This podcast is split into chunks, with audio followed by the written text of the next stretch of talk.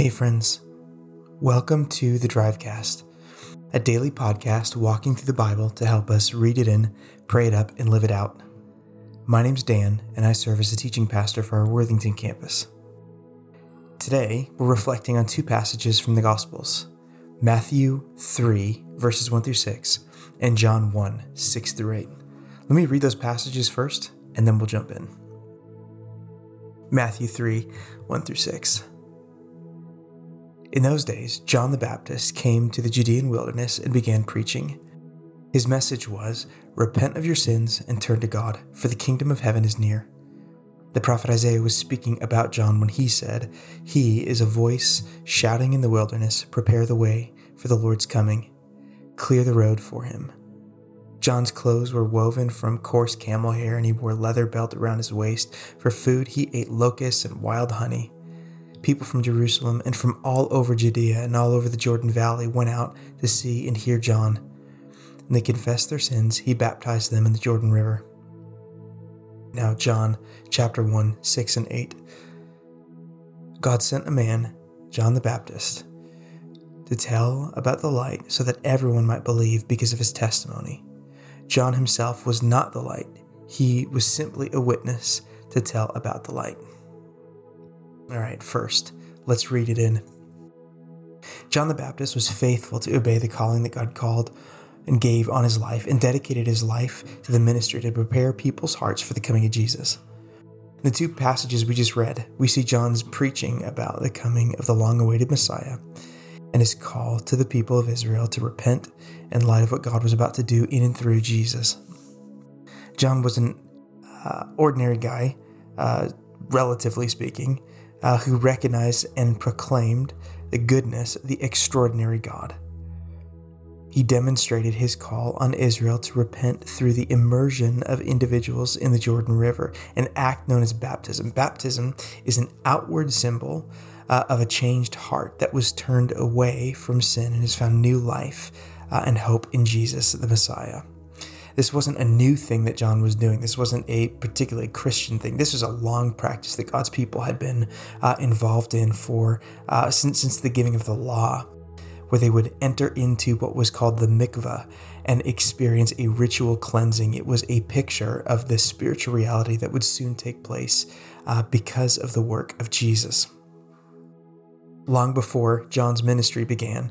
The prophet Isaiah foretold of one preparing a way in the wilderness for the Lord. Isaiah 40, verse 3. God was faithful to fulfill that Old Testament prophecy through John to prepare people's hearts for the coming uh, of his son, Jesus, who would ultimately defeat Satan, sin, and death on the cross. What a hope we have today. Consider if there is anything preventing you from proclaiming the goodness of the Lord in your own life, or if there's anything that you need to repent of that is holding you back from a life of hope and freedom in Jesus. Now, let's take a moment to pray it up. In Matthew chapter 3, that first passage we looked at describes John's call to the people of Israel to repent in preparation for the coming of Jesus. As we prepare for Christmas in this season of Advent, uh, let's spend some time praying that God would help us see the things that we need to repent of in our own lives and draw closer to Jesus. I'm going to give you a moment to do that now.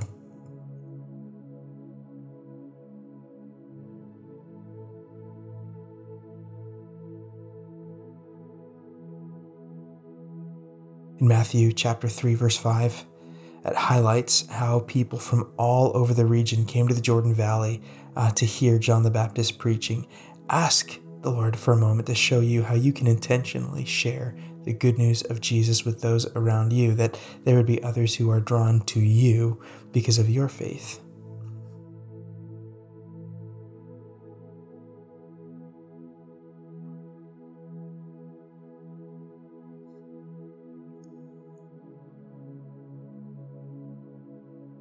John chapter 1, the second passage we looked at, I find it so interesting that it uh, goes out of its way to describe John the Baptist as not the light. Jesus was the light. uh, but he did come to bear witness about the light. Let's spend some time praying about how God can use you to be reflection of Jesus in the world around you. It's not about you. Your life is ultimately about him and how do you reflect him in your relationships around you.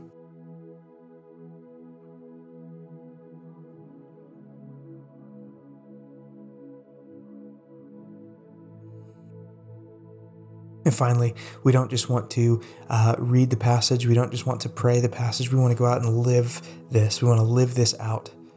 So let's take a moment to consider how we might do that. Remember, John uh, was faithful to live out the calling God has placed on his life to prepare people's hearts for the coming of Jesus.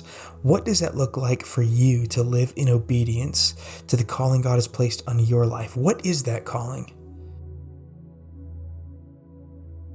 Take a moment to consider what do you believe God has called you to be about in this life? Maybe ask some folks in your life group, what do they see God doing in your life?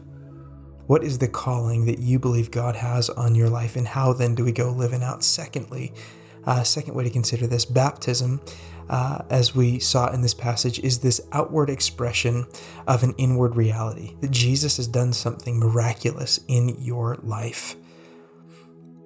ask you this Have you been baptized as a follower of Jesus? If not, this is an opportunity for us to consider how you might uh, take a next step in obedience in publicly declaring that God has done something in your life through the person and work of Jesus. Take a moment, uh, if that's you, reach out to your teaching pastor and ask about next steps. What does it look like uh, at your uh, campus and Life Point to get baptized? Friends, thanks for tuning in to the Drivecast. We'll see you back next week.